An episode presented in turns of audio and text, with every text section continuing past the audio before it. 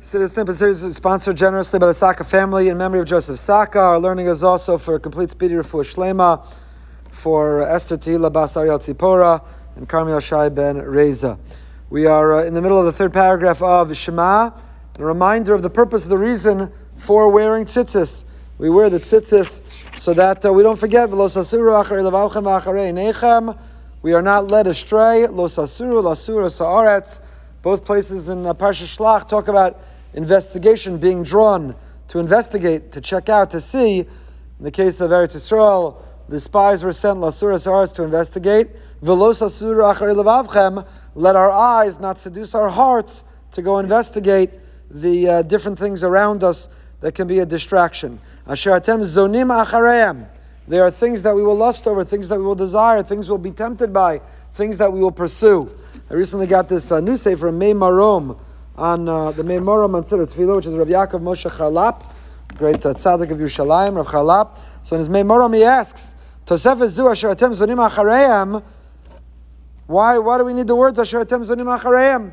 What would have been incomplete in the pasuk? Wouldn't have it sufficed to say that lo sasuru acharei levavchem v'acharei nechem? Don't be led astray. Don't let your eyes see, which will incite your heart to be tempted.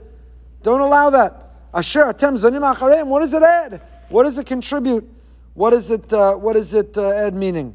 Ela kavanas hadvarim, says Rav Charlap the following: Im yukvar beinechem uvavavchem riyo sheina mikudashos. Person needs to know that when we talk about guarding our eyes, and we talk about filtering what we see so that we are not tempted by, and we don't invest in, and we don't pursue things and substances and behaviors that are bad for us, the answer is not once you see it.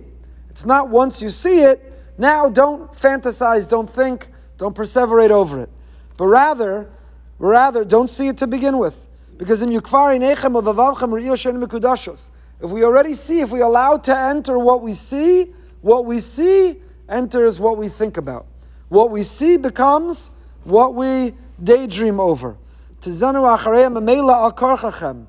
we will automatically, we will inevitably, invariably be thinking about, be drawn to, be tempted by, and be struggling with those images that we saw. Only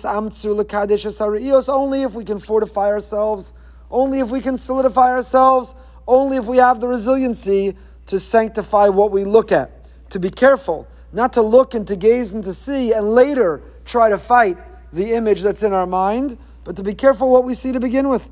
To look at holy things, holy sites, holy images, holy people. Then, then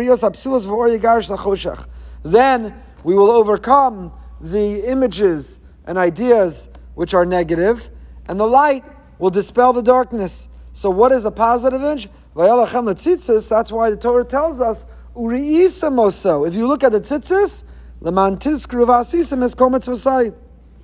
so if we gaze at and look at tzitzis, consciously or subconsciously, it will cause us to think of mitzvahs later. But if we fill our mind's eye, literally with our eyes, by looking at images that are wrong, then asher atem zonim achareim is not maybe, perhaps, there's a chance you'll be drawn. But one needs to know that if we allow ourselves to see the wrong things, we'll think about the wrong things, we'll be drawn to the wrong things, and that, says the Mei Marom of Charlap, is what those words are, what those words are adding. I saw a very interesting Ksav v'HaKabbalah on our Parsha, which I love when Siddur Snippets and the Parsha come together. It's a real home run, it's a grand slam when Siddur Snippets, the Parsha, and the Daf. Today's just Siddur Snippets and the Parsha. Parsha describes pa'amon zahav rimon, pa'amon zahav rimon, al shilei ha'me'il saviv. The Kohen Gadol would wear a tunic that had a golden bell and a pomegranate, a golden bell and a pomegranate, and it would ring. When he would enter the holy, it would ring. And this teaches us, derech eretz, the Torah tells us, Chazal tell us, that you don't enter without knocking. You make your presence known. You don't simply spring upon even the Ribono shel Olam, even the Almighty who knows everything. Is that the only reason? Rav Yaakov Tzvi Mecklenburg, the Ksav v'HaKabbalah, says the following. Uladati, mitzvas ha'pa'amonim hu domeh lemitzvas tzitzis. Shama mitzvah lemaskaras al mitzvah ha'idei chush ha'ri'iyah u'ri'isimo so uzchartem. V'kan ha'mitzvah lahaskir t'mitzvah ha'idei chush ha'shmiyah. Ki l'godam alas ha'kohen gadol l'schaiva b'mitzvahs rabbos yiseros ha'shar ha'kohenim ha'kol Yisrael. L'chein nitusaf lo maskaras ha'idei chush ha'shmiyah What the tzitzis do for the Stam Jew, the everyman, we wear tzitzis, we see those strings, we know the, the uh, amount of strings with the knots, with the gematria of tzitzis, this tariag, six thirteen, and we're reminded, again, consciously, subconsciously, the tzitzis are that reminder. They trigger us. There are mitzvahs. We are responsible. We are accountable. Hashem cares. And we are employing our sense of sight. What we see becomes what we remember, what we care about, and what we pursue. If the Kohen Gadol is always has additional responsibility, more than a Stam Yisrael, more than a regular Jew, so on top of employing the sense of seeing, a sense of sight, the Kohen Gadol also employs the sense of hearing, of listening. And that's the role of these bells.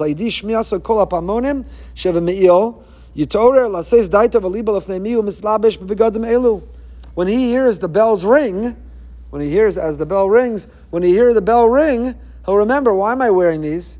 Who obligated? Before whom am I appearing? Why am I here? What is this place? So just like what the tzitzis do for us through our sense of sight, the pa'amon v'rimon does for the Kohen Gadol through the sense of hearing. Now